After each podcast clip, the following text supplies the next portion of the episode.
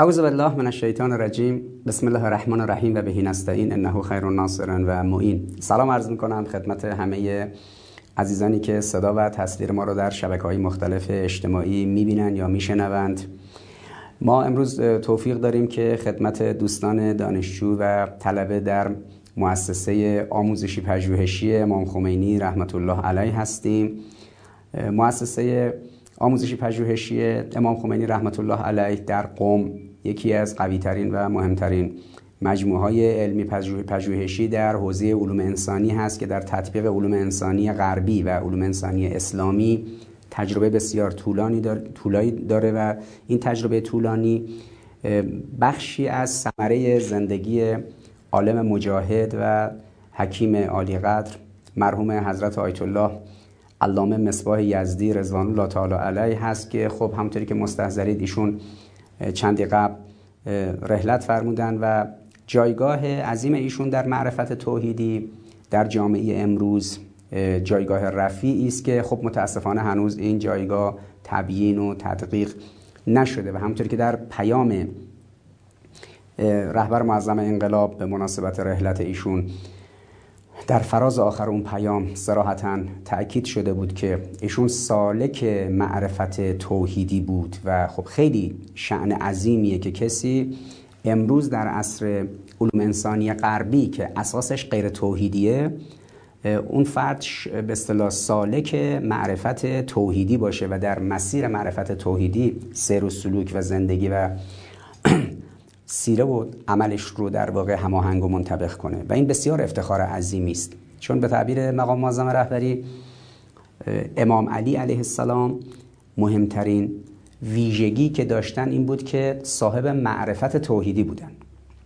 وقتی که ما شیعه امام علی نامیده میشیم مهمترین ویژگی ما در شیعه بودنمون این خواهد بود که ما هم بتوانیم به جایگاه معرفت توحیدی دست پیدا کنیم که خب این مقداری ممکنه دشوار باشه و در ما در اون شعن و اون سطح و اون حد نباشیم که به معرفت توحیدی که انبیا و ائمه دست پیدا کردن ما هم دست پیدا کنیم. اما کسانی مثل مرحوم حضرت آیت الله مصباح یزدی رضوان الله تعالی علیه که به این جایگاه دست پیدا کردن که سالک معرفت توحیدی باشن یعنی به عنوان شیعه امام علی علیه السلام در اون مسیر طی تاریخ کنن. خب الحمدلله این نمونه های امروزی برای جامعه ما روشن و شفاف وجود ده ها مجلد آثار ایشون در حوزه نظام معرفت توحیدی در علم کلام و فلسفه در اون مجموعه عظیم مشکات میراث عظیمی است برای جوانان امروز که در نظام تطبیقی علوم انسانی اسلامی و غربی مایل به مطالعه هستند خب می‌تونه خیلی براشون رهگشا باشه. امروز ما خدمت دوستان دانشجو و طلبه در مؤسسه آموزشی پژوهشی امام خمینی هستیم. که همونطوری که عرض کردم میراث بخشی از میراث عظیم اجتماعی علمی و فرهنگی حضرت آیت الله مصباح رضوان الله علیه هست. و امروز که سکان این مؤسسه به دست جانشین ایشون شخصیت علمی فرهیخته اخلاقی و یک حکیم وارسته ای که سالهای قبل هم توفیق داشتن قائم مقام مؤسسه بودن. حضرت آیت الله رجبی. خب خوشبختانه سکان کار بعد از حضرت آیت الله مصباح رضوان الله علیه به دست ایشون سپرده شد و انشالله همون مسیر در اون سازوکار معرفت توحیدی رو در مؤسسه آیت الله رجبی هم با همون انشالله کیفیت ادامه خواهند داد و این دوستان طلبه و دانشجو به عنوان چهره های ممتازی که در این مجموعه تحصیل می‌کنن پژوهش می‌کنن و بعد در اقصانقات کشور در درون نظام مقدس جمهوری اسلامی مسئولیت های کلیدی فکری فرهنگی رو عهدهدار میشن این در واقع صدقه جاریه ای که حضرت آیت الله مصباح رضوان الله علیه پایه گذاشت انشالله این با نسل جدیدی از جوانان مشتاق حکمت جوانانی که به علم کلام به فلسفه و به علوم گوناگونی که در اون مؤسسه تحصیل و تدریس میشه مجهز میشن می‌تونن انشالله در این مسیر راهگشا باشن. ما امروز توفیق داریم که خدمت اون دوستان دانشجو و طلبه باشیم و در حوزه مسائل انتخابات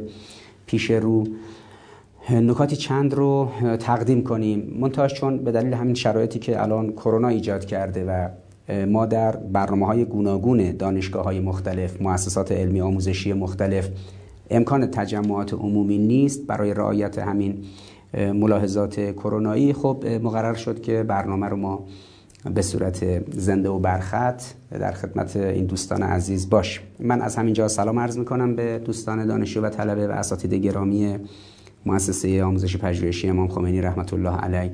و برای روح پرفتوح حضرت آیت الله مصباح رضوان الله علیه علو و درجات رو از درگاه حضرت باری تعالی طلب می‌کنم و امیدوارم و دعا می‌کنم که انشالله مؤسسه آموزشی و پژوهشی امام خمینی انشالله همچون سابق و حتی قوی تر از سابق بتونه انشالله اون نقش و رسالت خودش در حوزه علوم انسانی رو در تطبیق علوم انسانی غرب با اسلام و تلفیق حرکت حوزه و دانشگاه رو انشالله بتونه با کیفیت بهتری به دست پرتوان رئیس محترم این مجموعه و همچنین استادان گرامی اون مجموعه جلو ببره انشالله.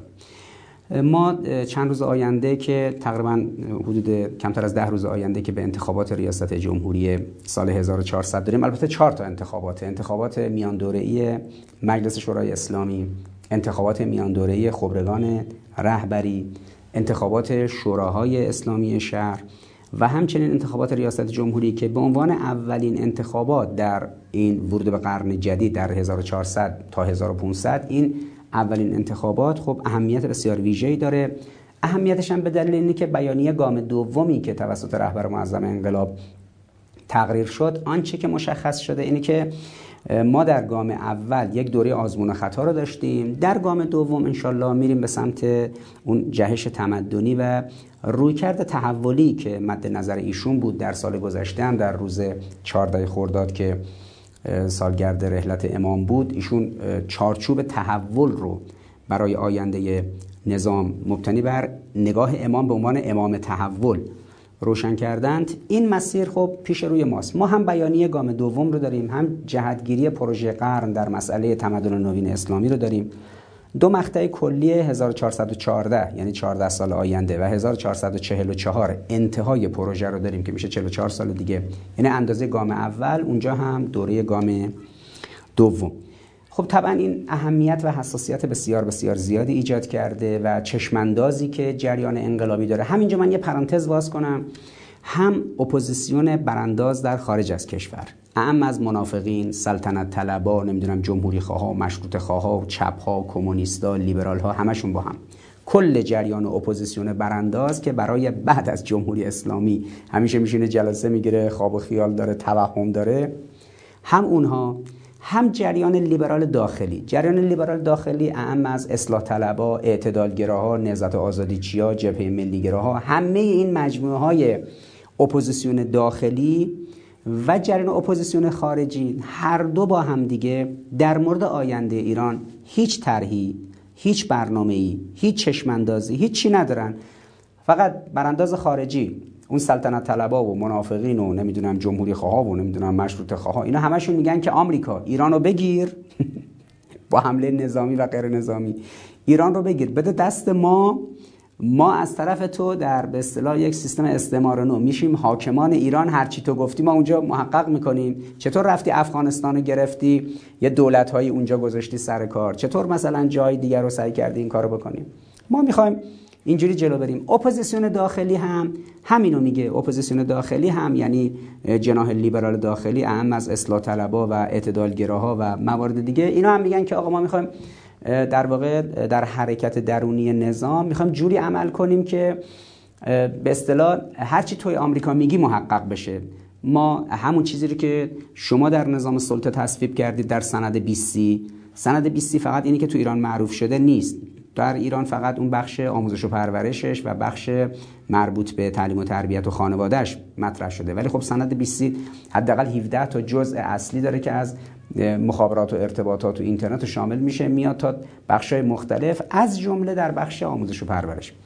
جریان لیبرال داخلی میگه نه ما در داخل کشور کشور ایران رو دست می‌گیریم و ایران رو هضم می‌کنیم در نظام هاضمه جهانی.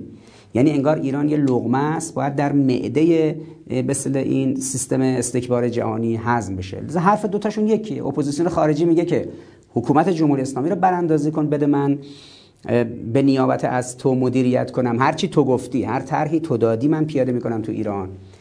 اپوزیسیون داخلی یعنی جناح لیبرال یعنی اصلاح طلب و اعتدالگراها مطلقا هیچ طرحی برای آینده ایران ندارن. معتقدن که باید نظام جمهوری اسلامی رو به جای براندازی استحالش کرد و دو دستی دادش دست غربیا. حالا حالا میگیم هرچی شما غربیا گفتید ما پیاده می‌کنیم. پس فرق اپوزیسیون خارجی براندازها با اصلاح طلبا چیه؟ اصلاح طلبا همون خواسته های جناح برانداز رو در ایران دنبال می‌کنن. فقط میگن چرا براندازی؟ براندازا میگن که آمریکا تو بیا ایرانو بگیر بدش دست ما. ما اصلاح طلبا و ما اعتدالگراها که اصلا بخ خودمون تو جمهوری اسلامی هستیم ما داخل نظامیم. فقط یه جوری کمک کنید ما از داخل نظام جمهوری اسلامی رو به اصطلاح استحاله کنیم از درون. هر چی شما میگید ما پیاده کنیم. لذا شما می‌بینید در FATF همونو میگن در آنچه که در برجام تصویب کردن همون خواسته رو گفتن. مطلقا در مفاد حقوقی علیه آنچه که از نظر حقوقی در آمریکا و سازمان ملل علیه ما تصویب شده هیچ اقدامی نمی‌کنن. میرن رو شاخ و برگ های مثلا تحریم. یا در قضیه سند بی سی یا در قضیه پیوستن به اون به اصطلاح اون پیمان معروف پاریس یا موارد دیگه در حوزه زیست محیطی هر چیزی دیگه. هر چی که غرب بگه اینا همونو پیاده می‌کنن. و هر چیزی که رنگ و بوی اسلام رنگ و بوی ملی رنگ و بوی قرآنی رنگ و بوی ایرانی داشته باشه رو برای حزم در نظام سلطه می‌زنن. و من قبلا اینو مبسوط ادلش رو و سوابقش رو توضیح دادم در تریبون های عمومی که چرا این کارو می‌کنن؟ چرا با شعار استقلال مخالفن؟ از 25 سال پیش که شروع کردن از اون آقای سریع القلم و دوستان دیگه اینا که رسما گفتن در عصر جهانی شدن استقلال بی‌معنی است. چرا ما اومدیم گفتیم استقلال آزادی جمهوری اسلامی؟ استقلال بی‌معنیه در عصر جهانی شدن ما باید همه در هم ترکیب بشیم هضم بشیم. که البته خب همه اینا مأموریت داشتن بیان در جمهوری اسلامی از شعارهای سگانش استقلال آزادی جمهوری اسلامی از همون اولی بزنن و لذا اینا به شدت مخالف استقلال کشور هستند و عمیقا معتقد به نظریه وابستگی هستند و وابستگی رو برمیتابند و مشرفن به این نکته که اگر استقلال حل بشه به و ما مستقل بشیم و ارتباط با بیگانه از حیث سیاسی اقتصادی فرهنگی نداشته باشیم تمدن بنیادین ایرانی شکل می‌گیره دیگه. تمدن ایرانی اسلامی مبتنی بر الگوی اسلام ایرانی پیشرفت اما وقتی این نبود ما وابسته بودیم دیگه الگوی اسلام ایرانی پیشرفت مطرح نیست. الگوی غربی پیشرفت که اسمش نظریه توسعه است. اون مطرحه. همین حرفی که دیروز آقای همتی در مناظره ها زد گفتش که اشاره کرد به آقای رئیسی و آقای جلیلی و آقای زاکانی و آقایون دیگه آقای رضایی اینا. گفت اینا مخالف توسعه و می‌خوان کاخ, کاخ سفید آمریکا رو بکنن حسینیه. و من مثلا فرض کنید مخالفم و می‌خوام که به توسعه برسیم. منظورشون از توسعه چیه؟ خب بارها مقام معظم رهبری توضیح داده تشریح کرده که اصلا نظریه توسعه غربیا مبتنی بر چه سازوکاری بوده و ایشون صراحتا اعلام کرد که من با این سازوکاری که اینا در نظریه توسعه میگن مخالفم. که حالا اون بحثش مبسوطه. جاش اینجا نیست که اصلا نظریه توسعه غربی چه اشکالی داره؟ از کدوم منشأ صادر میشه؟ بانک جهانی و صندوق بین المللی پول که این نظریه توسعه رو میدن چه نیاتی از این قضیه دارن؟ قبلا نظریه توسعه در دوره استعمار تو دوره انگلیس و فرانسه وقتی آفریقا و اروپا و آسیا رو آفریقا و آسیا و آمریکای لاتین رو استعمار می‌کردن اصل کلونیالیزم. اون موقع اصلا اسمش طرحهای کلونیالیزم بود. بعدا اومدن اسمش رو بعد از جنگ جهانی دوم عوض کردن. دوره که دیگه کشورها یک یکی رفتن مستقل شدن. هند مستقل شد. نمی‌دونم کشورهای مختلف از زیر یوغ استعمار در اومدن یا در آفریقا و آمریکای لاتین استقلال نسبی کشورها پذیرفته شد. اسم طرحهای توسعه اسم طرحهای کلونیالیسم یعنی اون طرحهای استعماری شد طرحهای دیولپمنت. یعنی این کلمه که الان ترجمه می‌کنن اینجا به معنی توسعه این دو مقطع اجرایی داره. یه مقطع در 200 سال گذشته یه مقطع داره که از سال 1800 تا سال مشخصا مثلا جنگ جهانی دوم 1945 این دوره 100 140 50 ساله. به اینها می‌گفتن طرحهای به اصطلاح استعماری کلونیالیسم. میمدن کشور رو به قول خودشون توسعه یافته می‌کردن. همین رضاخان به انگلیسی ها و انگلیسی آمدن اینجا داخل ایران از شمال تا جنوب ایران یه راهن کشیدن. یه عمران و آبادانی به وجود آوردن برای مقاصد خودشون نه برای مصالح مردم ایران. طرحهای کلونیالیزم و استعمار امروز اومده بیرون اسمش شده نظریه توسعه دیولپمنت و وقتی میگه نظریه توسعه یا دیولپمنت مربوط میشه به سازمان ملل. کدوم جزء سازمان ملل؟ بانک جهانی و صندوق بین المللی پول که از نظر سازوکار مادی باید ارزش گذاری کنن و کمیت و کیفیت اینها رو رقم بزنن. قبلا زمان مرحوم هاشمی در دهه 1370 بانک جهانی و صندوق بین المللی پول که بخشی از حمایت های طرحهای توسعه در ایران ایجاد کردن شاخص های روی طرحهای توسعه در ایران گذاشتن در بانک و مطبوعات و مسائل زنان و همین وازکتومی کاهش جمعیت کشور و طرحهای دیگه که اثراتش بعد از سی سال الان داره مشخص میشه. کاهش جمعیت مشکلات فقری که ایجاد شد. یعنی اینا حاصل همون طرحهایی است که آقای هاشمی و همین تیمی که آقای همتی اینا امروز میشینه پشت تریبون. دیروز البته ایشون گفتش که می‌بینید من مخالفم با طرحهای مخالفم با نظرات اینایی که می‌خوان آمریکا رو بکنن کاخ سفید حسینیه کاخ سفید آمریکا رو می‌خوان بکنن حسینیه و بعد با توسعه مخالفن. توسعه کی مخالفه؟ ما با نظرات دیولپمنت آمریکایی ها و سازمان ملل مخالفیم. اینکه مقام معظم رهبری اعلام کرد که من نظریه توسعه رو قبول ندارم همون طرحهای استعماریه و دوستان حالا میان میشینن توی مناظره های انتخاباتی. بعد روشون نمیشه بگن ما با اسلام مخالفیم با قرآن مخالفیم یا توی سطح پایینتر با همین نظرات رهبر انقلاب مخالفیم. خطاب می‌کنن به حاج آقای رئیسی و آقای جلیلی و آقای رضایی و آقای زاکانی و دوستان دیگه میگن که ما با اینا مخالفیم. نه. همونطور که عرض کردم نه اپوزیسیون خارجی برای اداره کشور در صد سال آینده برنامه داره نه اپوزیسیون داخلی یعنی اصلاح طلبا و غیره هر داشون میگن ما باید هضم بشیم در حازمه به نظام سلطه. جهاز حازمه نظام سلطه یعنی معده نظام سلطه روده نظام سلطه ایران هم مثل بقیه باید برن در اون هضم بشن حل بشن همون بشن. سیاست جریان انقلابی که مخالف این تلقیه روبروی اینا ایستاده. حالا اون اپوزیسیون خارجی میگه من برای اینکه ایران بشه تو نظام سلطه خودم ارزه ندارم برم جمهوری اسلامی رو حکومتش رو سرنگون کنم طبق ادعایی که داره. می به آمریکا میگه میگه تو این کارو بکن بعد بدش ایران دست من. این اصلاح طلبای داخلی میگن اصلا نیازی نیست شما بیاید حکومت جمهوری اسلامی رو سرنگون کنید. ما که داخل جمهوری اسلامی هستیم. هر جوری شما بگید ما جمهوری اسلامی رو استحاله می‌کنیم به نفع شما اونجوری که شما می‌خواید. لذا آقای صادق زیبا کلام رو دولت در این 7 سال گذاشت در همه استانها در همه دانشگاه ها ایشونو براش برنامه گذاشتن با هدایتی که از بیرون به اصطلاح دانشگاه ها صورت گرفت که ایشون بره تو جای مختلف بگه آقا ما اسرائیل رو به رسمیت می‌شناسیم چون سازمان ملل به رسمیت می‌شناسیم ما با آمریکا ستیزی و نمی‌دونم این حرفا مخالفیم. ما اصلا انرژی هسته ای نمی‌خوایم. بمب اتم که هیچی که شما گفتید نداشته باشید. ما اصلا انرژی هسته برامون بیفایده است. اصلا کی گفته ما خرج کنیم؟ انرژی هسته به چه دردمون می‌خوره؟ یعنی کلا اینا یک کشور وابسته غیر پیشرفته اصلا هیچ. همون چیزی که قبل از انقلاب بود. اما خب طبیعتا امروز جریان انقلابی این توفیق رو داره که برنامه مشخص داره.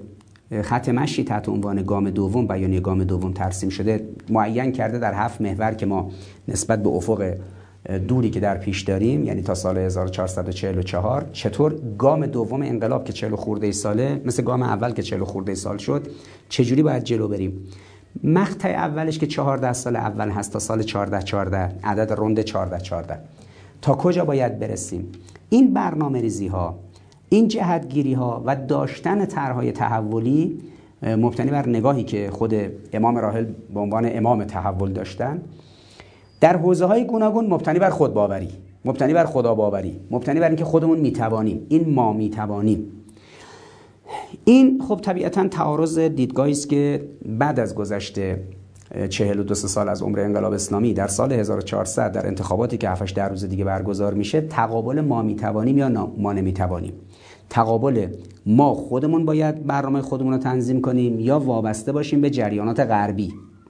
درونزا باشیم یا برونزا؟ وقتی ما درونزا باشیم خودمون داریم میگیم چیکار کنیم. وقتی برونزا باشیم باید منتظر باشیم دیگران بزاین ما به اون وصل بشیم و از اونا ارتزاق کنیم.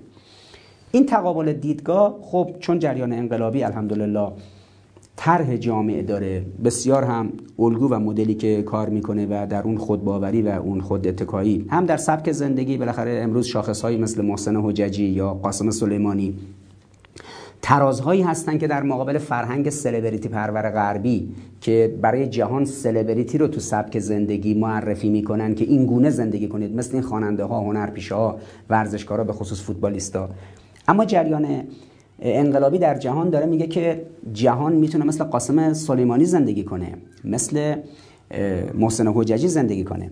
دو سبک زندگی متفاوت سین سلبریتی و شین شهید. انسان ترازی که نظام لیبرالی به بشر میده سلبریتیه و انسان ترازی که اسلام انقلابی به جهان میده قاسم سلیمانیه شهید. این تقابل طبیعتا شما وقتی نگاه کنید داخل این تقابل می‌بینید که جریان اپوزیسیون خارج از کشور و جریان لیبرال داخل کشور و اصلاح طلب و غیره نگاهشون به همین سلبریتی است در خارج کشور و داخل کشور. و سبک زندگیشون سبک زندگی انسان شهید نیست. اینقدر فاصله دارن به اصل حقیقت ملت ایران. اما به هر جهت ببینید ما در انتخاباتی که در پیش رو داریم در تنظیم این که بالاخره سایه روشنهای یک انتخاب یک فرد اصله الان برای ما در تقابل جناهی چارچوبا مشخصه. اما در خود درون جناح و جبهه خودی حرف اصلی چیه؟ مردم از دهه فجر تا ماه رمضان به مدت تقریبا نزدیک سه ماه در ارزیابیایی که شده افرادی که کف صحنه نظرات مردم رو می‌گیرن دستگاه نظرسنجی و غیره خواسته های مردم در این مقطع کنونی خواسته های بنیادینشون شش تا وجه بیشتر نداره. وجه اول مردم به شدت از فساد در درون حکومت ناراحتن. مردم بسیار عصبانیان از حجم فسادی که در دستگاه ها و مدیران و مسئولین هست و دو تا بخش رو سه تا بخش رو مورد نقد قرار میدن. مسئولین فاسد سیستم رو به عنوان یک سیستم فاسد و قوانین فساد پرور. میگیم آقا قوانین ممکنه درش مثلا اگه خوب اجرا بشه فساد نباشه. میگن پس خب اون سیستم فاسده اون وزارت خونه فاسده. میگیم اون وزارت خونه نیاز به تحول داره. میگن خب پس اون طرح تحول بدید که این اصلاح بشه کی طرح تحول داره؟ آها. کی طرح تحول داره که اون دستگاه فسادزا نباشه؟ یه صد روبنایی تر میشه مدیران فاسد. وزرا معاونین وزرا رئیس جمهورها نمایندگان در مجلس قضات فرماندهان. افرادی که مسئولیت دستشونه خودشون و اطرافیانشون چقدر عادلن و جور در دورشون رقم نمی‌خوره؟ عدل چقدر در دورشون صدق می‌کنه. و فساد چقدر در خودشون و اطرافیانشون وجود داره. خب این معلفی اول که خواست مردمه. مردم الان مطالبه عدالت می‌کنن به شدت با فساد در سیستم مشکل دارن. خواست دوم مردم قسط. این که مردم الان با تبعیض مشکل دارن و در نظام تبعیض می‌بینن. قومیت ها تبعیض می‌بینن. تبعیض قومیتی تبعیض جنسیتی تبعیض مشاغل حرفه ها سنوف به تبعیض در حوزه های گوناگون اجتماعی فرهنگی سیاسی اقتصادی و غیره. قسط یعنی سهم هر کس هرچی از بهش پرداخته بشه وقتی در قرآن میگیم که قسط رو روی ظلمه و ظلم یعنی سهم هر کس هرچی بوده بهش نپرداختیم. و قسط یعنی سهم هر کس هر کس هرچی هست بهش پرداخته میشه. این اتفاق مبارک و میمون زمانی میفته که ما به اسلام توجه کنیم و شاخصمون در تبعیض زدایی و تمایز بین انسان ها قائل شدن از حیث قسط جوری که سهم هر کس هرچی هست بسته به ظرفیتش و بسته به نیازش بهش پرداخته بشه و میزان کار و توانی که داره بسته به ظرفیت و توانایی و اون مقدوراتش در جامعه ارائه بشه و کرامتش حفظ بشه. این مبتنی بر فرمول های اسلام عزیزه که انبیا آمدن که لیقوم الناس بالقسط. همه قیام کنن هر کجا هستن برای قسط. به هر جهت خود حضرت باری تعالی قائما بالقسط. هیچ ظلمی در کار خدا نیست. و خدا کاملا سهم هر کس هر موجودی هر پدیده در عالم هستی که مخلوق خداست سهم هر کس هر چی بوده رو خدا پرداخته. قائما بالقسط. مردم الان از فقدان قسط ناراحت مردم عصبانی هن شاکی که چرا قسط محقق نشده است. مگر کارکرد اجتماعی اسلام قسط نیست؟ مگر انبیا برای اقامه قسط مبعوث نشدن پس چرا جمهوری اسلامی که ابتدای انقلاب امام راحل و سایر بزرگان در درون نظام حتی خود حضرت آقا که اون موقع رئیس جمهور بودن در تریبون ها از قسط می‌گفتن چرا الان بعد از 42 سال ما کارنامه قابل قبولی از قسط نمی‌بینیم و در جامعه ظلم جاریه. یعنی سهم خیلی داده نشده یا بعضی ها اضافی بر سهمشون برداشته باشن. ظالم کسیه که سهم دیگران رو نداده اضافی برداشته. مظلوم کسیه که سهمش داده نشده و دیگران سهمش رو خوردن. این دومیه. بس اول فساد و فقدان عدالت. دوم قسط و فقدانش که میشه مقوله‌ای به نام ظلم که در قالب تبعیض به خصوص حالا مردم ازش ناراحتن. مسئله سومی که برای مردم مطرحه مسئله کارآمدیه مردم نظام جمهوری اسلامی رو به ویژه در بخش دولت و مجلس کارآمد نمی‌بینن. الان مردم تنها بخش کارآمد نظام جمهوری اسلامی رو نیروهای مسلح می‌شناسن. باور مردم اینه که قاسم سلیمانی نماد کارآمدی بود. مردم نمی‌دونن در سوریه قاسم سلیمانی چیکار می‌کرده در لبنان در فلسطین در عراق در یمن.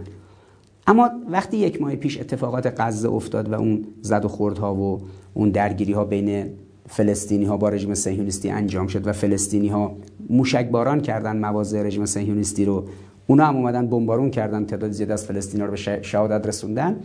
علا رغم خرابی ها علا رغم همه اون ویرانی ها و علا رغم اون همه افرادی که زن و کودک و جوان و پیری که شهید شدند در, در غزه مردم فلسطین حس پیروزی بهشون دست داد. و بعد از دوازده روز که درگیری تموم شد آتش بس شد مردم ریختن تو خیابون شروع کردن شادی کردن. این پیروزی رو غیر از اینکه اونا به ایران تبریک گفتن گفتن ایران کمک کرده بوده اینجوری شد مردم ایران میگن آقا ببینید این کار آمدی. غزه در معاصره بوده. قاسم سلیمانی رو قبلا سالهای قبل چجوری رفتن به اینا موشک ساختن یاد دادن که اونا امروز می‌تونن تو این جنگ پیروز بشن. وقتی در چند هفته پیش در سوریه انتخابات برگزار شد و مجددا بشار اسد با رأی بسیار بالای انتخاب شد. جناح اصلاح طلب اینجا عزا گرفت. شروع کردن در کانالاشون و پیجاشون توهین کردن.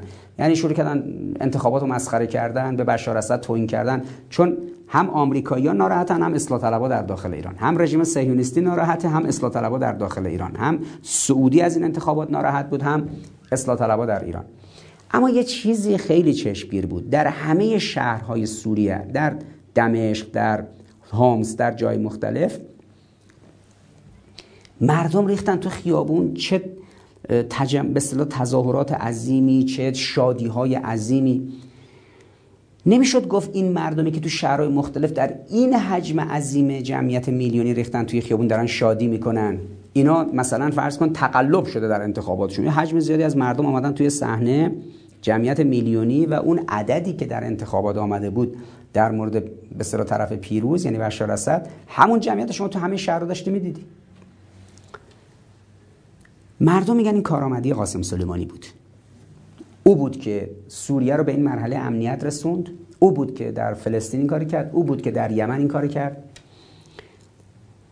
مردم الان نیروهای مسلح ما رو کارآمد می‌دونند. اثر بخش می‌دونن. می‌دونن که صد ساخته میشه کار نیروی مسلح. جاده ساخته میشه کار نیروی مسلح. فیلم سینمایی و سریال خوب ساخته میشه کار نیروی مسلح.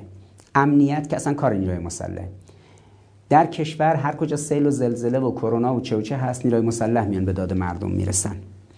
بالاترین ضریب امنیت در استانداردهای جهانی بالاترین ضریب تو این زمین ها بیش از 52 درصد به اصطلاح زیر ساختای کشور و نیروی مسلح ساختن. آدماشون هم که شاخصن. دیگه هر کدومشون از دنیا میره شهید. کلی جذابیت داره برای مردم. همین هفته گذشته دو نفر از خلبانان نیروی هوایی ارتش جمهوری اسلامی در یک سانحه توی پایگاه هوایی به شهادت رسیدن.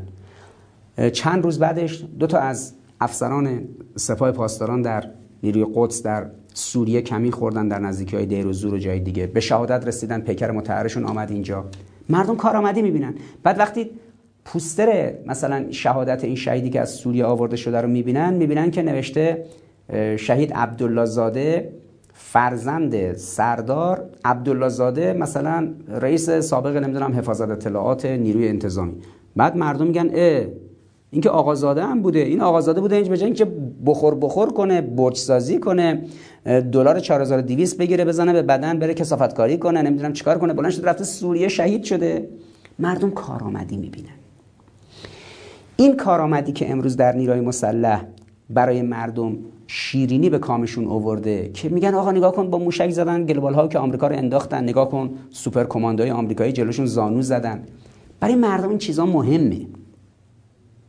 مردم وقتی میان زیر تابوت محسن حججی با اون جمعیت میلیونی یا میان زیر تابوت حاج قاسم با اون جمعیت ده میلیونی برای مردم کارآمدی نیروی مسلح تا سبک زندگی این آدمایی که شهید میشن مهمه. اما مردم این کارآمدی رو در دولت نمی‌بینند.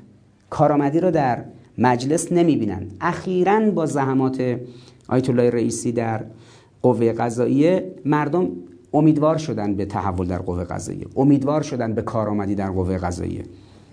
شعاری که در نظام مطرح شد و عملی شد شخص مقام معظم رهبری از اواخر دوره آیت الله آمولی لاریجانی یه مشی رو شروع کرد در قضیه قضایی. خود شخص مقام معظم رهبری.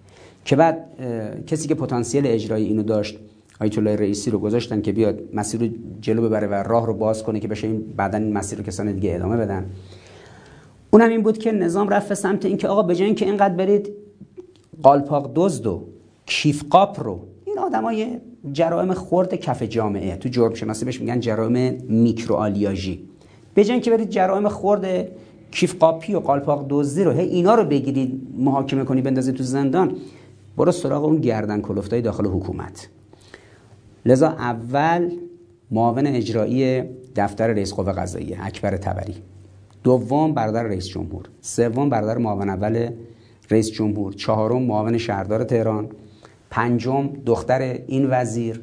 پنج ششم پسر اون وزیر. از دم. می‌گفت گر حکم شود که مست گیرند در شهر سیستم ما هر آنچه هست گیرند. خب مردم کارآمدی نیاز دارن. برای مردم کارآمدی مهم. الان مردم عصبانی هن. میگن آقا چرا کارآمد نیست سیستم؟ اگه همیشه سوال می‌کنن. این سوال خود مقام معظم رهبری می‌برد در سخنرانی رسمی پرسید. فرمود چطور میشه ذهن جوان ایرانی می‌تواند موشک تولید کند؟ نمی‌تواند اتومبیل بومی ایرانی تولید کند. و چجوری میشه؟ پس ما در مسئله کارآمدی الان می‌بینیم که در جامعه ما مردم یه تراز دارن. میگن آقا چطور شد نیروی مسلح با این بودجه کم با این امکانات کم می‌تونن؟ بقیه نمی‌تونن. پس سومین خواسته مردم کارآمدی و اثر بخشی. چهارمین خواسته مردم مشکل معیشت. معیشت مسائل اقتصادی ثبات در قیمت ها این وضعیت فاجعه باری که الان می‌بینید که یه دفعه صبح بلند میشید می‌بینید که مقام رسمی وزارت صنعت معدن تجارت اعلام می‌کنه که آقا نمی‌دونم قیمت کالاها نمی‌دونم سی چل درصد یه دفعه رفت بالا. آقا یک دفعه آخه باید مواد مثلا ارزاق عمومی مردم یه دفعه تو یه روز 40 درصد قیمتش بره بالا. بعد بلند میشن قرارگاه مرغ می‌زنند. این دیگه خیلی عجیب و غریبه. ناکارآمد ناکارآمدی داشته باشی. بعد بخوای ادای آدمای جهادی هم در بیاره قرارگاه مرغ بزنی. عنایت داشته باشید عزیزان. این اتفاقی که افتاده امروز مشکل معیشت مردم بسیار بسیار مسئله نگران کننده ای و این مشکل معیشت برای حل بعضی از این مشکلات در لایه های فقر مطلق از ماه رمزون پارسال تا امسال بعد از طرح مواساتی که رهبری مطرح کرد بدنه جریان انقلابی بیش از 500 میلیون بسته غذایی توزیع کرده. که اگه در 365 روز سال تقسیمش کنید به جمعیت مثلا 85 میلیونی ایران مثلا در شبانه روز چند صد بسته غذایی. یعنی ما در هر مرحله چند صد انسان چند صد هزار انسان نیازمند داریم که تا امشب غذا بهش نمی‌رسه. باید این بسیجی ها را بیفتن با این وانتا برن. آنچه را که کمیته امداد و ستاد اجرایی و بنیاد مستضعفان اینا آوردن که هیچ. اونی هم که مردم خودشون کمک می‌کنن اونا رو بیاره. اینا رو ساماندهی کنن شب را بیفتن این طلبه ها و دانشجوها برن داخل این روستاها شهرها ببرن دم این خونه ها توضیح کنن. حالا من بعضی از شهرها که رفته بودم پارسال همراه بعضی از این بچه ها شبا می‌رفتم. گفتن بیا که از نزدیک ببینی چه جوریه در این خونه ها که میریم مردم فقرشون چه جوریه. هیچی. دولت های پرروی تنبل بیخاصیت میشینن تو تهران. هی لغز میگن. کف جامعه حاشیه شهرها یه مش طلبه و دانشجو باید بلنشن مثلا با حداقل امکانات غذا برسونن به مردم که آنچه که آمریکا پیش بینی کرده بود که آقا در ایران شورش پابرهنگان و گرسنگان میاد و مثل سیل جمهوری اسلامی رو نابود می‌کنه برن از لایه های پایین جامعه فقر مطلق رو بزداین مشکل معیشت تا مشکل اشتغال تا مشکل مسکن تا مشکل ازدواج تا خیلی چیزهای دیگه که حالا اونای زیاد در موردش بحث شده اینها الان دغدغه مردم به عنوان دغدغه چهارمه که اگر اون ستای قبلی حل بشه خود به خود این چهارمی هم حل میشه دیگه. یعنی اگر عدالت محقق بشه فساد نباشه. اگر قسط محقق بشه تبعیض نباشه ظلم نباشه. اگر کارآمدی وجود داشته باشه در دولت خب طبعا معیشت که به این فلاکت نمیافته. مسئله پنجم برای مردم که مسئله خیلی مهمیه موضوع سیاست خارجی. مردم میگن آقا بالاخره می‌خواد چه کار کنید؟ می‌خواید برید این برجام رو تمامش کنید یا نه؟ می‌خواید مذاکره رو ادامه بدید؟ می‌خواید متوقف کنید؟ نمی‌خواید با خارج رابطه داشته باشید؟ می‌خواید ادامه بدید؟ این مسئله دغدغه پنجم مردمه. دغدغه ششم مردم مسئله آزادی های اجتماعی. بالاخره مردم در مورد پهنای باند اینترنت در مورد فیلتر بودن یوتیوب یا توییتر در مورد این شایعه هایی که میشه که آقا اینستاگرام هم می‌خواد مثل اونا تو فیلتر بشه و در مورد مواردی از این دست ابهام دارن مردم. که آقا بالاخره آزادی های اجتماعی چی میشه؟ چرا اینقدر در موردش التهاب وجود داره؟ این ششتا یعنی عدالت و زدن فساد قسط و زدودن تبعیض کارآمدی معیشت مردم سیاست خارجی مذاکرات برجام و غیره. و مقوله به نام آزادی های اجتماعی. این دو سر طیف یک سرش دست جریان انقلابیه یک سرش دست جریان لیبرال لیبرال ها میگن آقا ما مدعی آزادیم. دیدید دیگه وقتی که ثبت نام شروع شد خب تایزاده رفت اونجا گفتش که آقا من با حجاب اجباری مخالفم. علی متحری که خودش تا یه مدت پیش تو مجلس مدعی ساپورت پوشیدن و درگیر شدن با این ساپورتی ها و اینا بود رفته اونجا میگه که آقا حجاب اینه اینه اینه. یا کسان دیگه یا حتی در مورد بعضی از این کاندیداها که بعدا رد صلاحیت شدن قبلا هم رئیس مجلس بودن.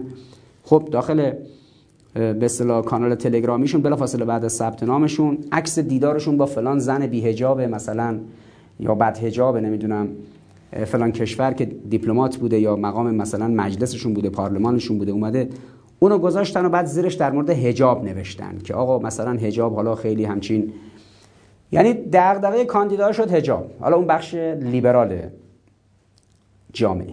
بخش انقلابی دغدغش عدالت. پس دو سر طیف تو این شیشتا دغدغه مردم. شق آزادیش رو. لیبرال ها میگن ما مدعیشیم این سر قضیه مبارزه با فساد و تحقق قسط و تحقق عدالت و کارآمدی و اینها جریان انقلابی دست بالا رو داره.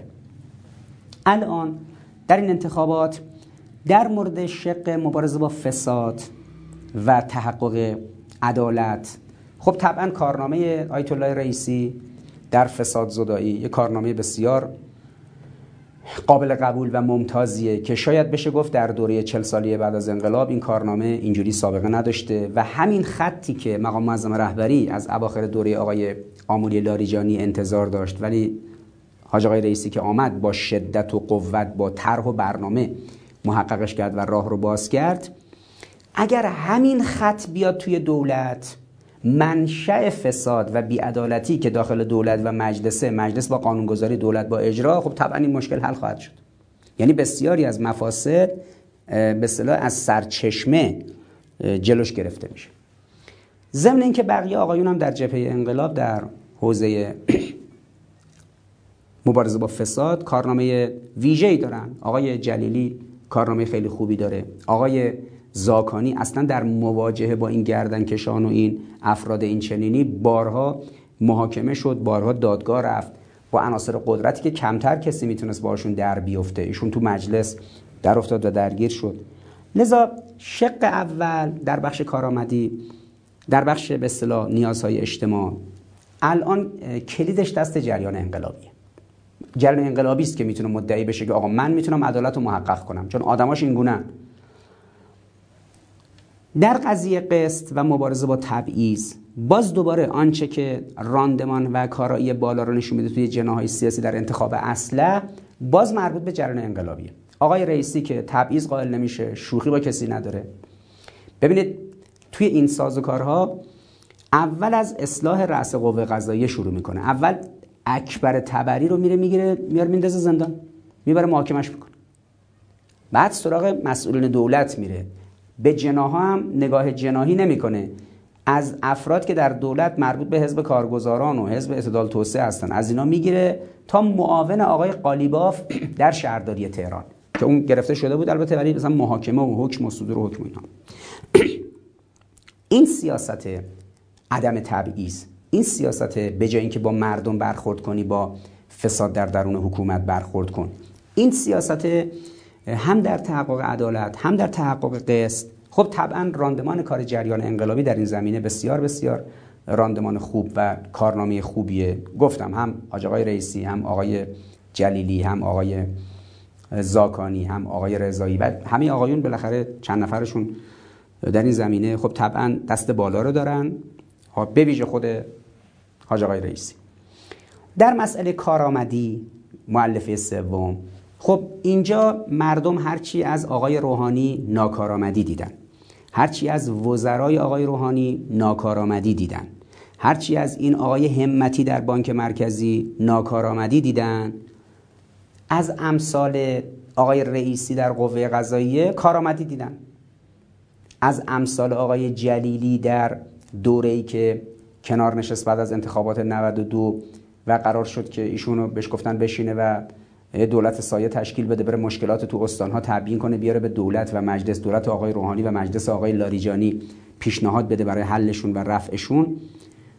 تا برسه کارآمدیایی که آقایون دیگه دارن بالاخره آقای رضایی به عنوان کسی که نهاد نوپایی سپاه رو الان سپاه مردم فکر می‌کنن سپاه مثلا از 5000 سال پیش بوده.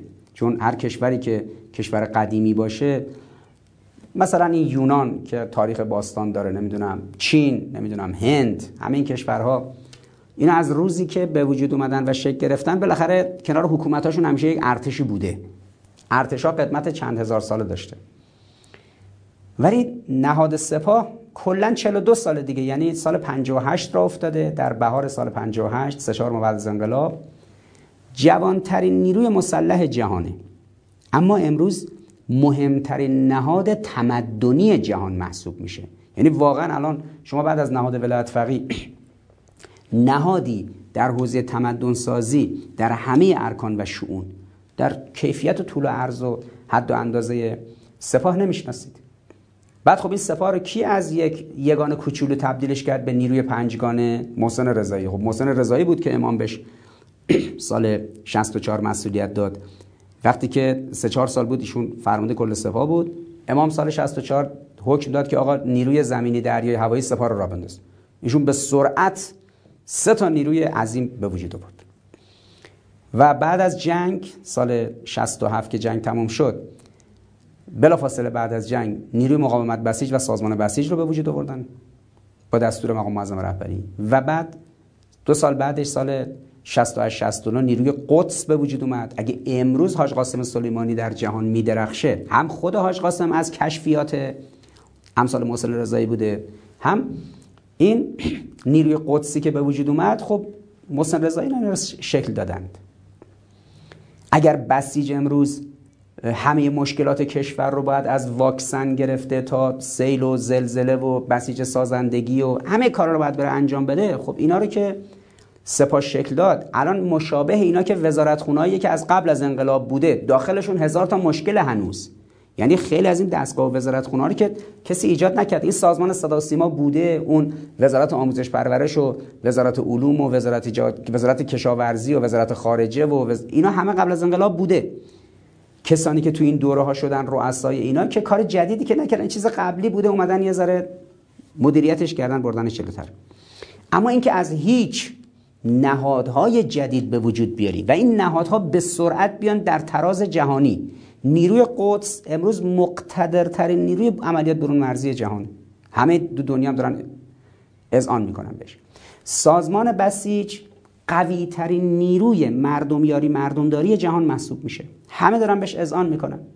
همه کشورهای مختلفی که بلند میشن تو کشورهای منطقه و جای دیگه میان اینجا که نمونه بسیج رو طراحی کنن یاد بگیرن برن شکل بدن. خب اینا متاسفانه مسئولین سپاه و مسئولین بسیج نمیان اینا رو به مردم بگن. ولی بزرگترین نیروی مردم یاری مردمداری جهان سازمان بسیج حالا غیر از اون کمک های امنیتیش و دفاعیش و انتظامیش در حوزه نظام اجتماعی فرهنگی رسانه‌ای و غیره خب یک نهاد بی‌نظیر. نیروی دریایی سپاه تنها نیروی دریایی در کره زمینه که همیشه گوشه این آمریکایی‌ها رو می‌گیره جلوش زانو می‌زنن. نه یه بار نه دو بار نه سه بار. بارها انگلیسی‌ها آمریکایی‌ها اینا رو گرفته جلوش زانو زدن. نیروی هوافضای سپاه که چپ میره راست میاد Global Hawk می‌زنه میندازه. نمی‌دونم RQ رو می‌گیره میشونه نمی‌دونم عین الاسد رو با موشک شخم می‌زنه. این سازوکارها که شما می‌بینید این سازوکارها سازوکارهای ساده ای نیست. یعنی شما بیا بگی آقا یه کسی به نام محسن رضایی یه نهادی درست کرده به اصطلاح فرمانده یه نهادی شده در 15 سال که فرمانده بوده رسوندش به یه جای قابل قبولی در تراز جهانی این یعنی کارآمدی اصلا محسن رضایی نیاز نداره بیاد بشینه اونجا حرف بزنه از خودش دفاع کنه طرح مطرح کنه. یک نفر شما توی این افراد می‌بینید مدیر تحول وجود داره. کسیه که توی 25 6 سالگی 26 7 سالگی سپاه رو تحویل گرفته. سال 66 وقتی سپاه رو تحویل داده سپاه 5 تا نیرو داشته. قدرت اقتصادی سپاه یعنی قرارگاه خاتم. شروع کرده کشور رو ساختن که الان 52 درصد ساخت کشور دست قرارگاه بوده. 50 60 هزار میلیارد الان از دولت طلب داره.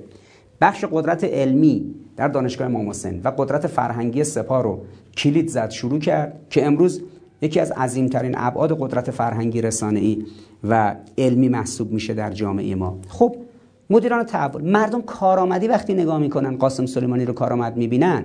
خب کسی که این چارچوب کلید زد محسن رضایی بود. امروز وقتی مردم کارآمدی می‌خوان ببینن آیت الله رئیسی رو می‌بینن که تو کمتر از دو سال تو کمتر از دو سال تو قوه قضاییه امید مردم به اصلاح غذایی رو زنده کرد. مردم امیدوار شدن. بعد بلند شد رفت تو روستاها رفت تو زندانها رفت تو شهرها رفت تو کارخونه ها بیش از دو هزار تا کارخونه رو برگردوند. خب جریان انقلابی باید بیاد کارآمدیش رو چجوری نشون بده؟ ولی مثلا فرض کنید آقای همتی نشسته روبروی ایشون نشسته روبروی آقای رئیسی به آقای رئیسی توهین می‌کنه. میگه اینا پوششی هن به اینا توهین می‌کنه. بعد میگه من فقط رقیبم تویی اگه نمی‌گیرید منو فردا مسئولیت دارم یه حرفایی رو بزنم. که حالا بعد میگم چرا ایشون این حرفو می‌زنه. ولی آقای همتی یه مرغداری هم به وجود نیاورد.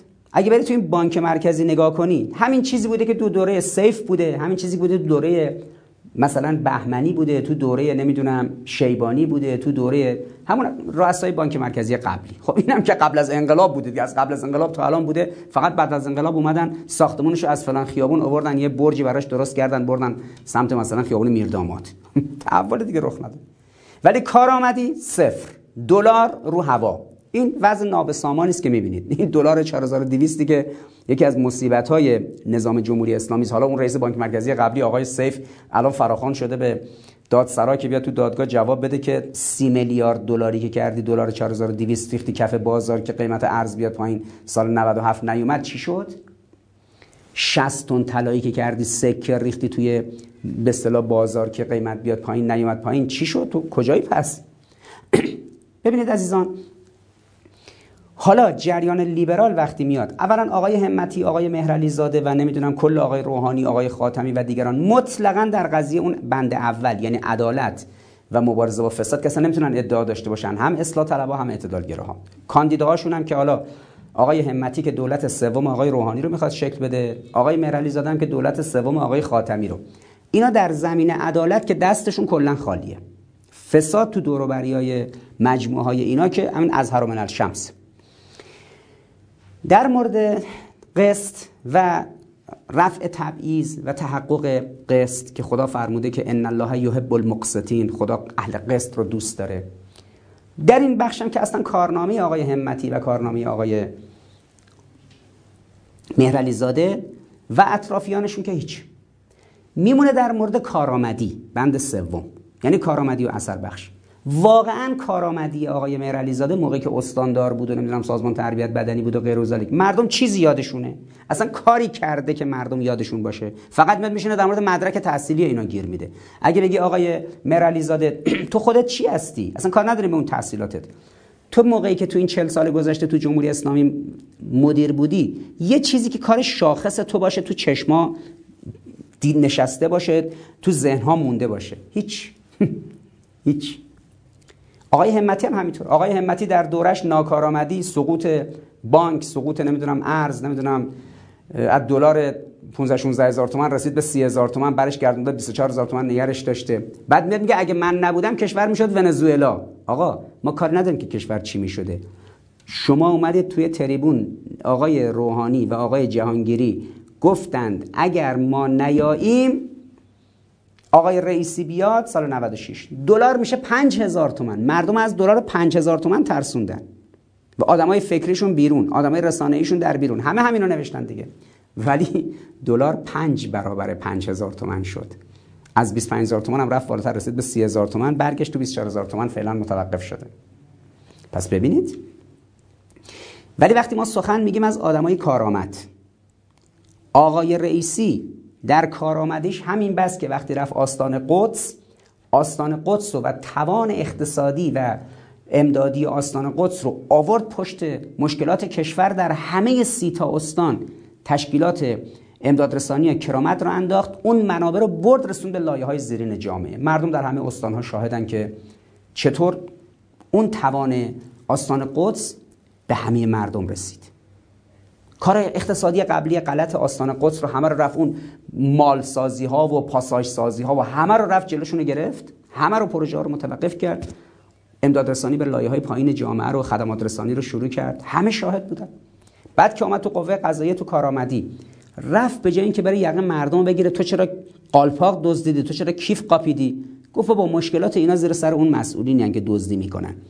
رفت بی تعارف یقه اونا رو گرفت. خب البته خب تدبیر خود حضرت آقا بود دیگه. این مجتمع قضایی مبارزه با جرائم سازمان یافته اقتصادی که اساسا سازوکارش مبارزه با مافیاست شروع این حرکت خب این حرکت شجاعانه شجاعانه که بری یه سری قاضی پاک دست به اصطلاح بسیج حزب الله مؤمن رو برداری بیاری بنشونی اونجا اینا هم کامیون کامیون پرونده افراد گردن کلفت رو بیارن بچینن اونجا اینا شروع کنن برخورد کردن. اقماز هم نکنند.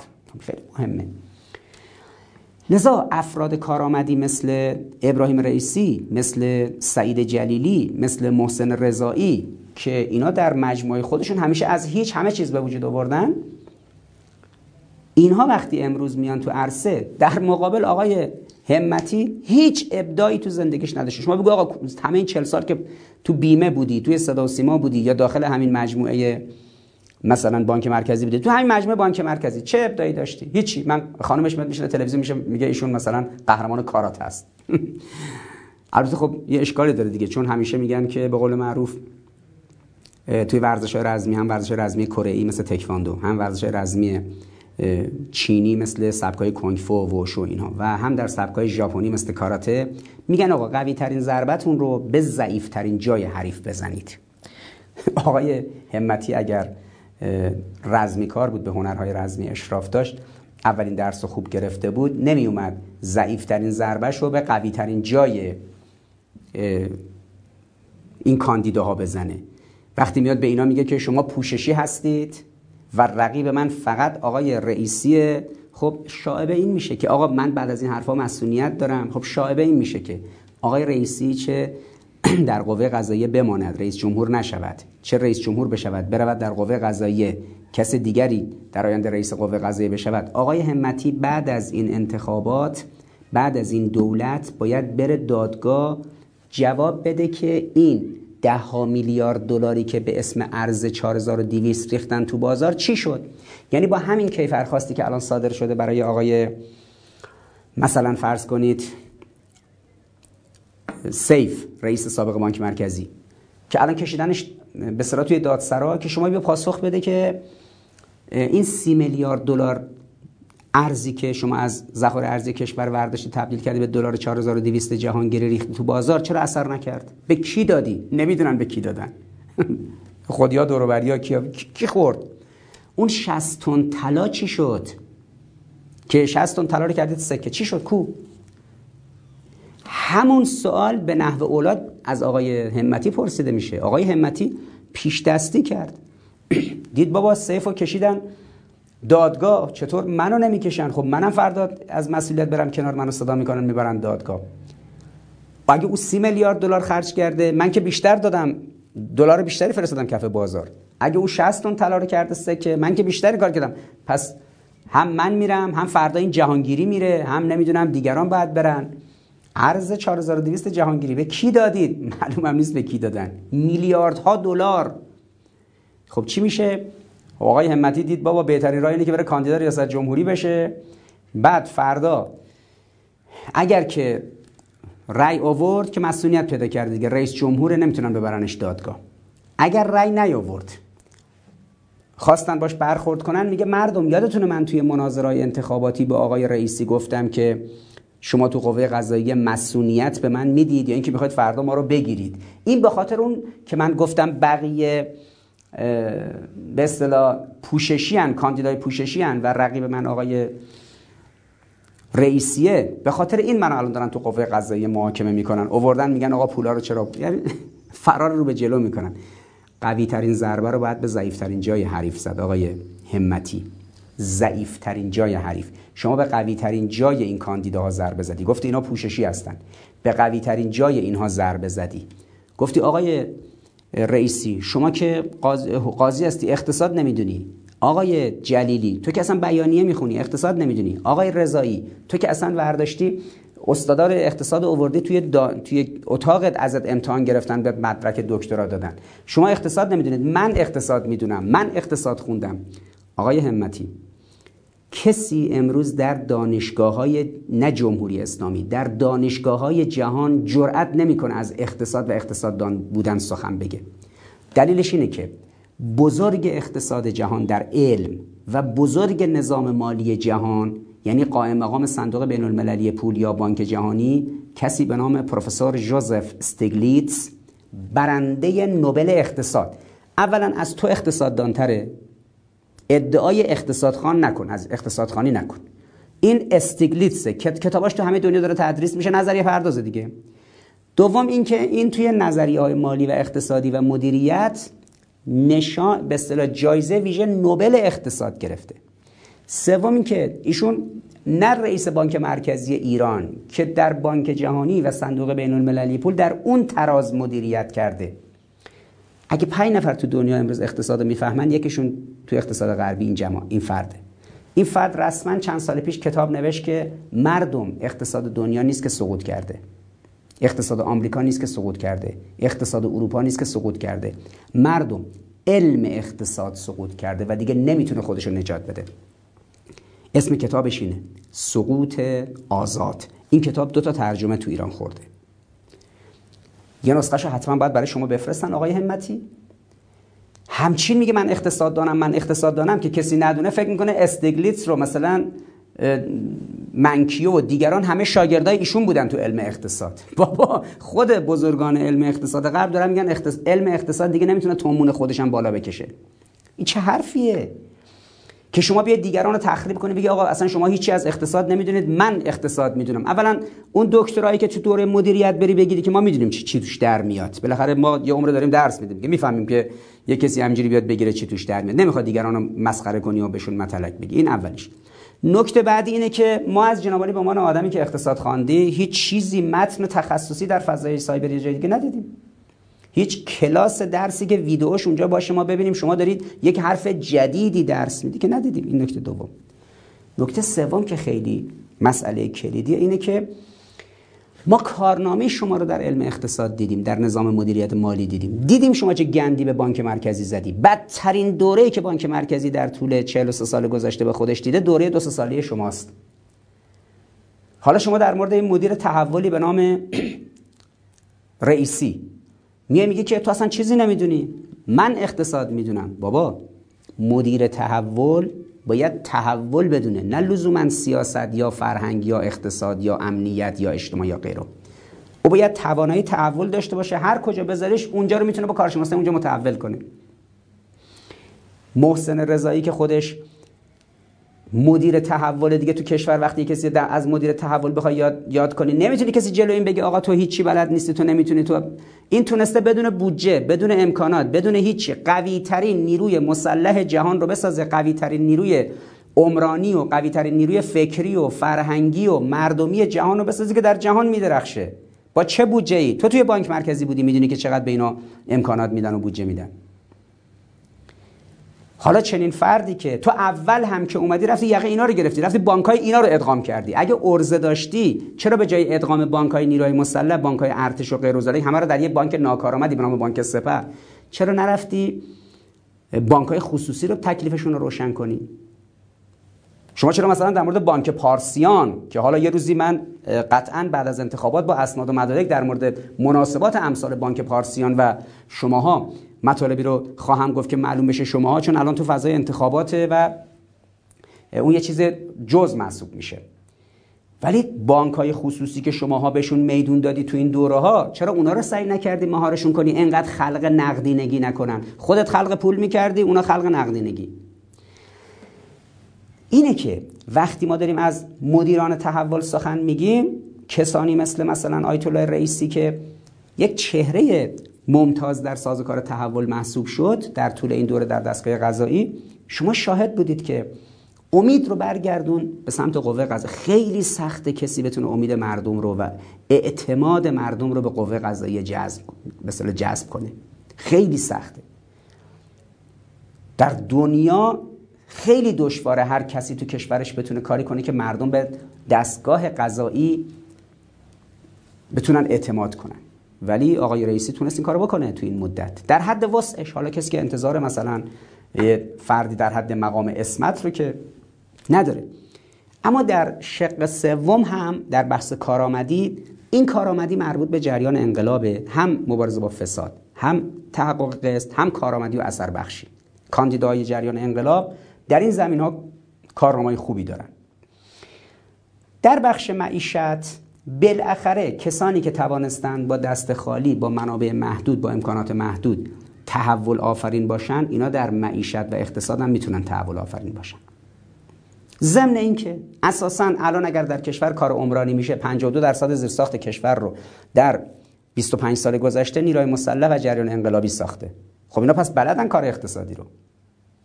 در تامین معیشت می‌تونن این کارو بکنن. ولی آقای همتی که ادامه دولت آقای روحانیه ایشون میگه که من حتما با در سیاست خارجی می‌خوام مشکل اقتصاد کشور حل کنم با FATF با مواردی از این دست. همونطور که آقای روحانی آمد نشست سال گذشته در یک گفتگوی مستقیم با مردم تعامل مستقیم با مردم. در اونجا رسما گفت من بلد نیستم بدون ارتباط با خارج مشکلات کشور حل کنم. سراحتا اعتراف کرد که من حسن روحانی و دولتم بلد نیستیم بدون ارتباط با خارج کار کنیم. ما نمی‌تونیم بدون ارتباط با خارج کار کنیم. ما فقط می‌تونیم در تعامل با خارج کار رو جلو ببریم. چه جالب. آقای همتی هم الان داره همین استراتژی رو جلو می‌بره. حالا آمد این مشکلات با خارج حل نشد آقای همتی. آقای مثلا مهرعلی زاده همینطور که هشت سال گذشته دولت آقای روحانی نتوانست مشکلات رو حل کنه انداختن گردن جریان انقلابی. نگفتن که خودشون بلد نبودن مذاکره کنن مشکلات رو حل کنن. می‌خوان چجوری حل کنن؟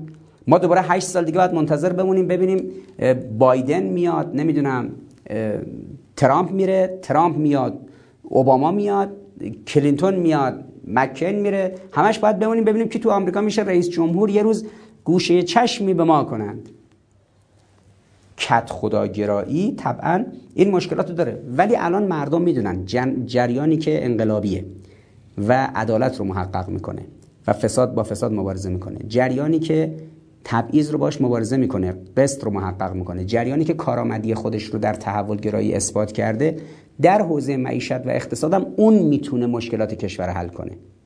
لذا بخش معیشت و اقتصاد هم تا حدودی برای مردم روشن شده ضمن اینکه طرحهایی که از این کاندیداها شنیده شد. به خصوص اینکه آقا همین منفذهای فساد رو ببندید کلی از منابع کشور داره از این آبکشه خارج میشه. میشه همین منابع رو نگه داشت. از اون سو پیشران تحرک اقتصادی مثلا ساخت گسترده مسکنه خب برید سمت ساخت گسترده مسکن. احیای سازوکار کشاورزی و موارد دیگه. لذا اینکه فقط منتظر بمونیم تا یه روزی تحریم مثلا برداشته بشه اقتصاد رو منوط کنی به سیاست خارجی. سیاست خارجی هم منوط کنی به تحریم. اصلا سیاست خارجی ما هیچ وجه دیگه نداره غیر از اینکه بره دنبال کت خدا ببینه که می‌خواد تحریم رو برداره. بابا اصلا سیاست خارجی این نیست. این اسمش سیاست خارجی تحریمیه. بعد بگیم تحریم برداشته بشه خارجی بیان سرمایه‌گذاری کنن مشکلات حل بشه. پس منابع داخلی چی؟ این همه جوون آماده به کار چی؟ این همه سرزمین منابع روزمینی زیرزمینی چی؟ ما وقتی خودمون می‌تونیم خیلی از این چیزایی که نیاز داریم از خارج داخل با توان صنایع داخلی با توان نیروی کار داخلی اینا رو حل کنیم. درونزا باشه این که خواسته من نیست خواسته شخص رهبری. ایشون فرمود اقتصاد مقاومتی ماهیتی اقتصاد مقاومتی ماهیتی درونزا و برونگرا داره. یعنی درونزا از درون کشور خودش در واقع خودش رو باز تولید می‌کنه. از این رو اقتصاد این امکان اقتصاد و معیشت این امکان رو داره که توسط نیروی انقلاب با دست پلی که نیروی انقلاب دارن کارشون رو جلو ببرن. ببینید جریان انقلاب وقتی بخششون در شهرداری تهران بودن تهران هر روز اتوبان پل نمی‌دونم تونل پارک دریاچه همه چی تو تهران ساخته شد. از موقع که لیبرال ها اومدن در تهران دو تا کار کلی کردن. یکی برنامه جدیشون این بوده که این سردر به سر کوچه و خیابونا اسم تابلوها رو عوض کنن به اسم سر خواننده و هنرپیشه و به ورزشکار و اینجور حرفا. این کار اولشون بوده. کار دومشون هم این بود که بیان بگن آقا مثل کشورهای دیگه که نایت کلاب دارن و نمی‌دونم کلوپ شبانه دارن اینا ما نمی‌تونیم از اون کلوپ داشته باشیم زیست شبانه رو عملی کنیم. بذاریم مردم شبا بیان تا صبح تو خیابون بیدار باشن مغازه ها شبا باز باشه.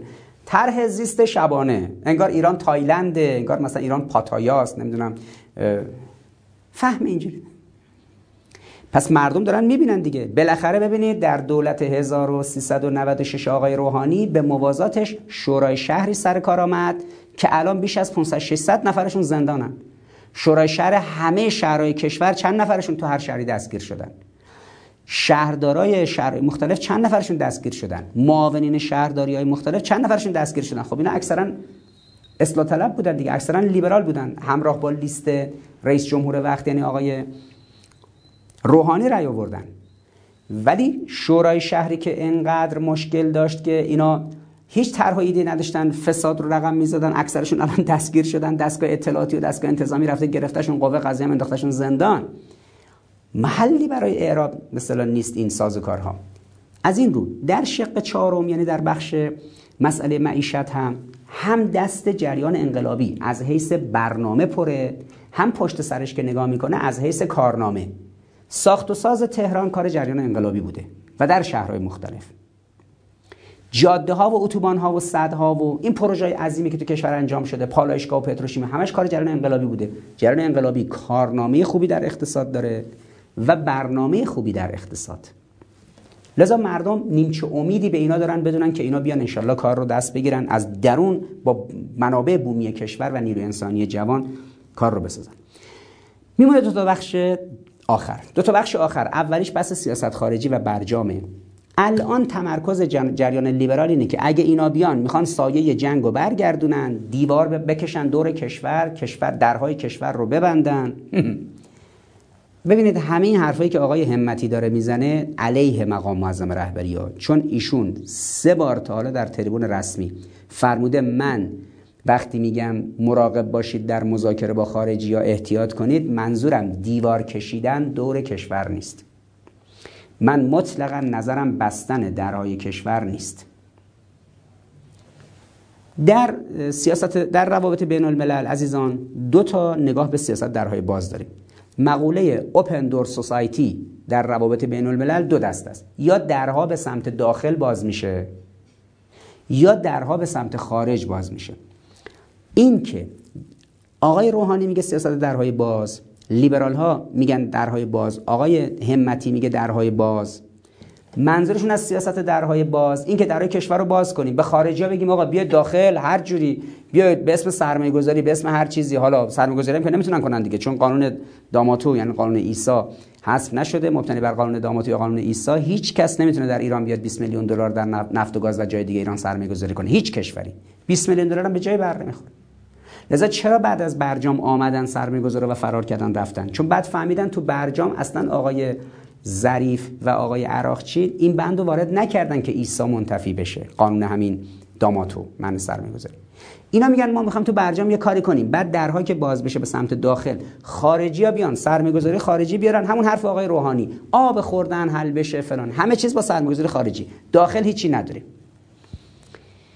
اما در سیاست خارجی موسوم به درهای باز به سمت خارج. شما سیاست درهای باز به سمت خارج رو اعمال می‌کنی؟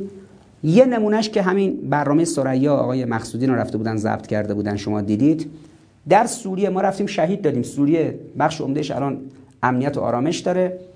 اما در ساخت و سازش ترکیه که اومد اونجا رو ریخ به هم عربستانی که اومد اونجا رو ریخ به هم چین و روسیه اومدن دارن اونجا کالاهاشون رو وارد می‌کنن یا دارن به قول معروف ساخت و ساز می‌کنن. دولت ما حاضر نبود اونجا کار انجام بده. اصلا آقای روحانی زیر بار نمی‌رفت. جریان اقتصادی دولت حاضر نمی‌شد بلنشه بره اونجا بخش خصوصی داخلی رو ببره اونجا کالاهای داخلی بره اونجا فروخته بشه مراوداتی صورت بگیره. مسئولین سوریه هم میگن که شما ایرانیا فقط بلدید بیاد شهید بشید. بلد نیستید بعد از این کار نظامی بیاید کار اقتصادی کنید. در واقع قاسم سلیمانی غیر از اون سازوکارهایی که برای رهایی آزادی اون ملت ها از این فشارها تحمل کرد و آخرش هم شهید شد راه رو برای کارهای اقتصادی گشود از این دست. شما وقتی بالا میشید 10 15 هزار کیلومتر 12 هزار کیلومتر سوپر تانکر گاز و اینها میفرستید به کشور ونزوئلا. این میشه سیاست درهای باز به سمت بیرون. با همه دنیا میشه این کار کرد. نه اون 4 5 تا کشور زورگویی که برای خودشون حقی قائلا حق غلط. سیاست درهای باز به سمت بیرون. پس نظر شخص رهبری به عنوان امام مسلمین و رأس نظام سیاست درهای باز به سمت بیرونه. آقایون نظرشون سیاست درهای باز به سمت درونه. مادامی که نظام جمهوری اسلامی نظرش سیاست درهای باز به سمت بیرونه اهل مذاکره است با جهان. اهل گفتگوست اهل دیپلماسی اهل روابط بین الملل و به تعبیر حضرت آقا اصلا نظر این نیست که دور کشور دیوار بکشیم کشور رو محصور کنیم. این نظر سریح نظام نظر من عباسی نیست نظر آقای رئیسی و آقای رضایی و آقای جلیلی و آقای زاکانی و بقیه دوستان نیست نظر حضرت آقاست. سیاست درهای باز از جنس به اصطلاح تعامل گسترده با جهان منوط بر اینکه جهان رو فقط آمریکا ندانیم. ولی جریان لیبرال میگه آمریکا یعنی کت خود جهان یعنی کت خدا. فقط با اون یکی باید ببندیم. خب از این جهت در سیاست خارجی تکلیف روشنه. باز جریان انقلابی در این زمینه حرف داره. بالاخره یکی از این چهار پنج تا کاندیدای به اصطلاح روبروی جناح اصلاح طلب یکیشون که اصلا کارش همین بوده یعنی آقای جلیلی اصلا مسئلهش مذاکره و مراوده و تعامل بوده. اما چون اهل این نبود که سرمایه ملی رو ببره به بازه اهل این نبود که آنچه که منافع ملی هست رو نبره به بازش هنر در این نیست بری یه چیزی رو مثلا ببندی بعدا آقای ظریف مثلا بعد بلند بیاد ببینیم ای وای این یوترن چرخه دلار رو اصلا تو مذاکرات بهش نپرداختن نمی‌تونیم الان مراودات مالی داشته باشیم. ای داد بیداد یه خاکی رفته تو سرمون. این ماجرای ایسا و قانون داماتو رو حل نکردیم. سرمایه‌گذار خارجی بعد از برجام نمیاد.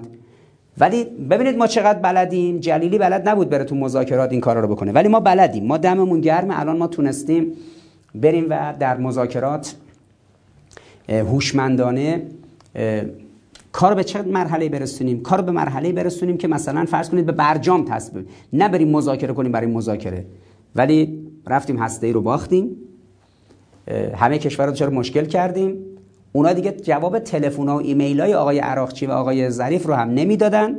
بعدم نفر بعدیشون ترامپ اومد پاره کرد. انقدر این معاهده بین المللی که پنج تا کشور غیر آمریکایی هم در شریک بودن.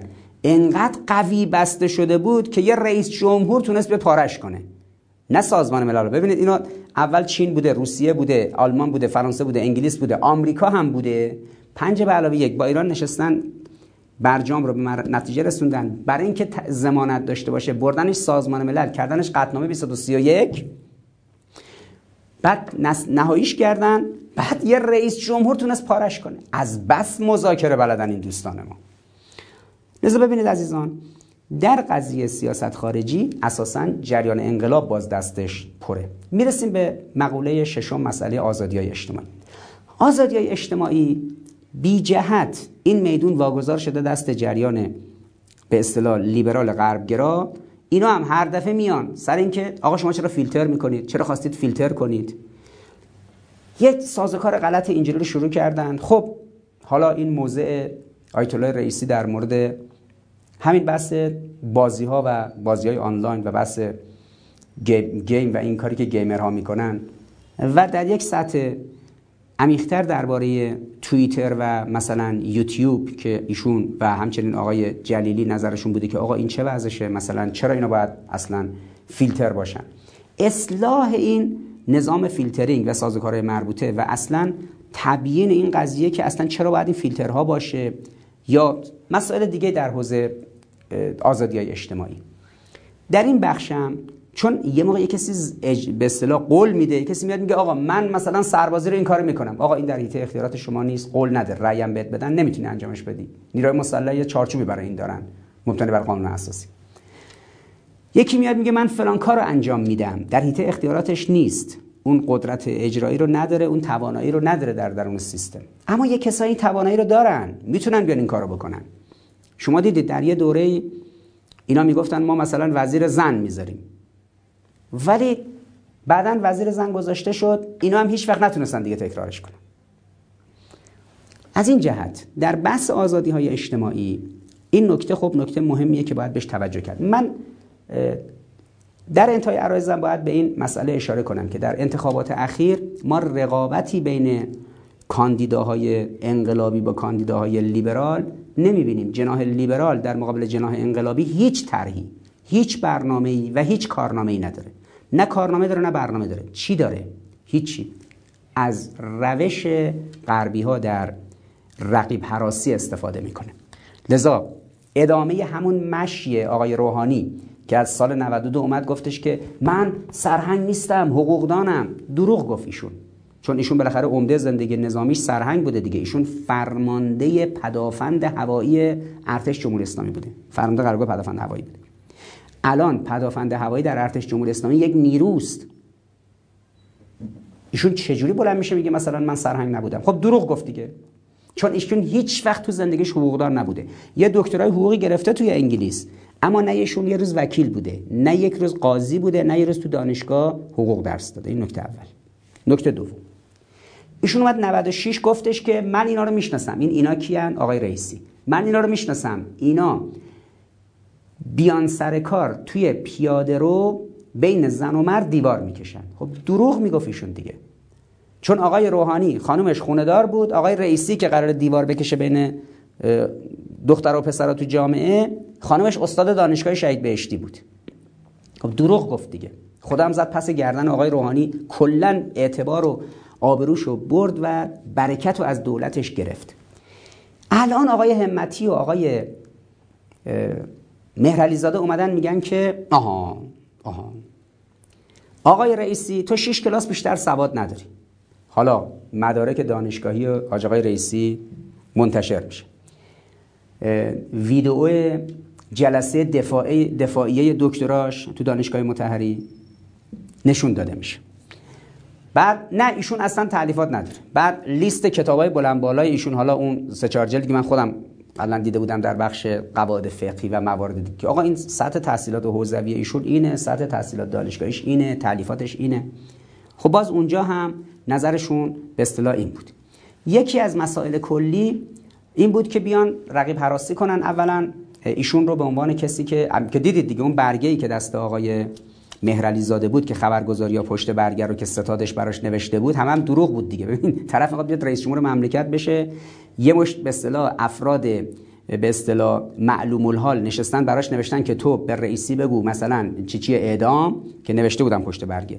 بعد بیا اینو تخریبش کن در مورد مدرک. بعد وقتی دو روز بعدش میاد مثلا جواب بده که اشتباه کردم اعضای ستادم یه غلطی کردن یه همچین چیزی گذاشتن توی سفرم من اومدم گفتم. تفره میره ارزه یه دونه عذرخواهی نداره طرف. میاد میگه من چون مهندسم والا من که سابقه سیاسی مسئول جمهوری اسلامی زیر بغلم همه رو به اصطلاح جیک و بوکشون رو می‌دونم من که ازشون هیچ چیز مهندسی که ندیدم دیگه.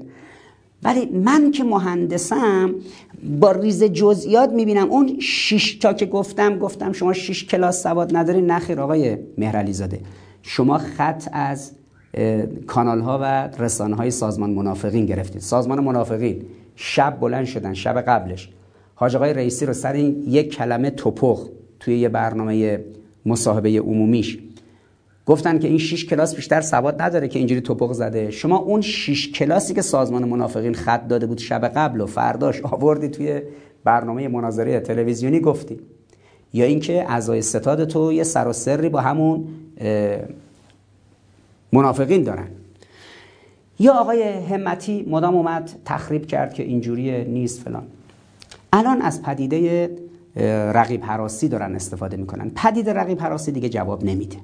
اگه قرار بود به جواب دادن بود مردم چرا الان افسرده شدن تو انتخابات شرکت نمی‌کنن از سوی اصلاح طلبا؟ چون اصلاح طلبا دروغ گفتن. دروغ گفتن. رقیب حراسی کردن. مردم دیدن اینا وعده هایی که دادن عمل نشد.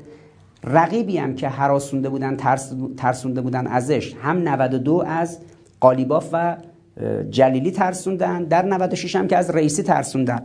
بعد دیدن بابا جلیلی اینی که اینا می‌گفتن نبود. قالیباف هم اینی که اینا می‌گفتن نبود. رئیسی هم اینی که اینا می‌گفتن نبود. پس در رقیب حراسی اولا به نتیجه نرسیدن. نظر مردم الان یه چیز دیگه شده. از نکته مهمترش هم اینه که مردم دیدن بابا اینا خودشون یه وعدایی دادن دروغ. الان هم همینه عزیزان. الان هم ما در یه فضایی هستیم که رقیب حراسی علیه آیت الله رئیسی جدیه و ایشون رو تخریب می‌کنن. نمادی از روحانی با اخلاق. یک روحانی یک سیدی که اخلاق رعایت کنه. حریفش رو تخریب نکنه. توهین نکنه. آنچه مردم از روحانیت انتظار دارن.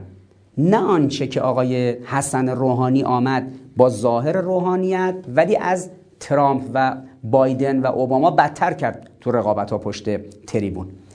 این موجب شده که اینا احساس خطر کنن از اینکه حاج آقای رئیسی اون وجهه و محبوبیتی که روحانیت باید داشته باشه در عرصه سیاست رو اون لحن لین اون لحن ملایم لحن اخلاقی اون ظاهر غیر تهاجمی صورت غیر برافروخته اون صورت برافروخته آقای روحانی هست که مثلا ببین آدمایی که تو عرصه مسائل استراتژیک مسائل تهاجمی مسائل قدرت ملی عمل می‌کنن اونا باید یه وجه تهاجمی داشته باشن. آقای روحانی همچین خشن همچین به قول معروف تلخ گوش تلخ همچین.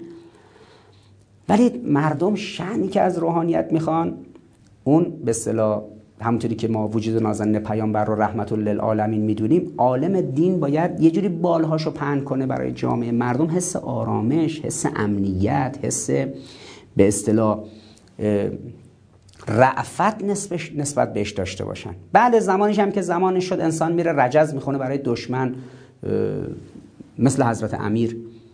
اون وقلوز علیهمی که قرآن فرموده کفار و مشرکین باید از شما در شما درشتی ببینن اونم سر جاش. ولی وقتی در مورد مردم خودت داری صحبت می‌کنی با مردم خودت صحبت می‌کنی که نباید خشونت در رفتار و ظاهرت باشه.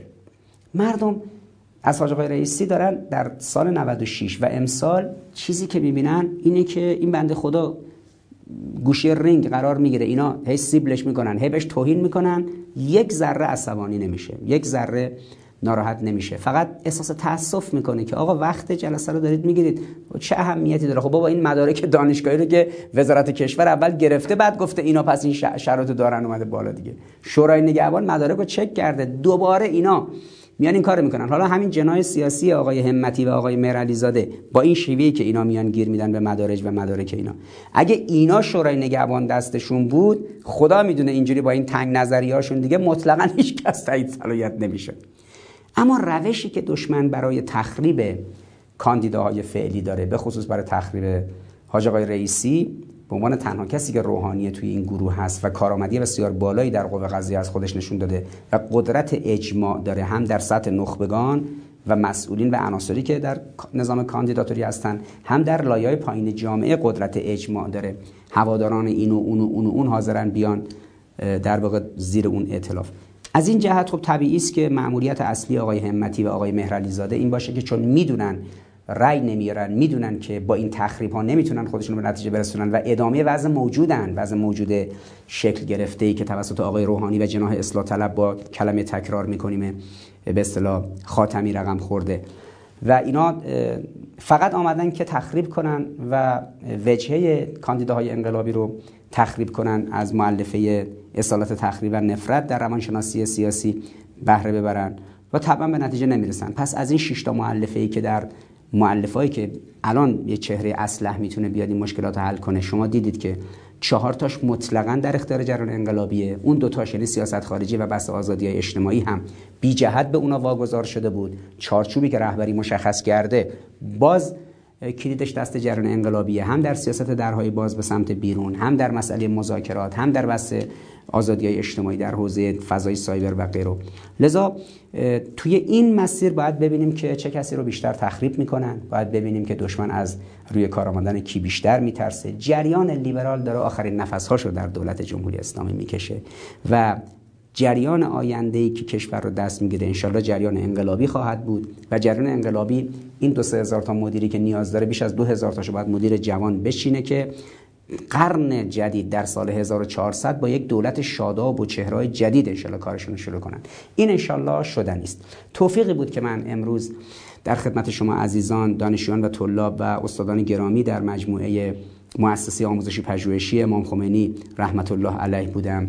یک بار دیگه درود میفرستم به روان پاک حضرت آیت الله مصباح یزدی رضوان الله تعالی علیه. و امیدوارم که انشالله مؤسسه معظم آموزشی پژوهشی امام خمینی رحمت الله علیه با مدیریت فرد با کفایت و با تقوا و عالمی مانند حضرت آیت الله رجبی حفظه الله به یک سطح توانمندتری نسبت به گذشته برسه و همچنان در عرصه علم و فکر و تقوا و فضیلت بدرخشه. ان الله و السلام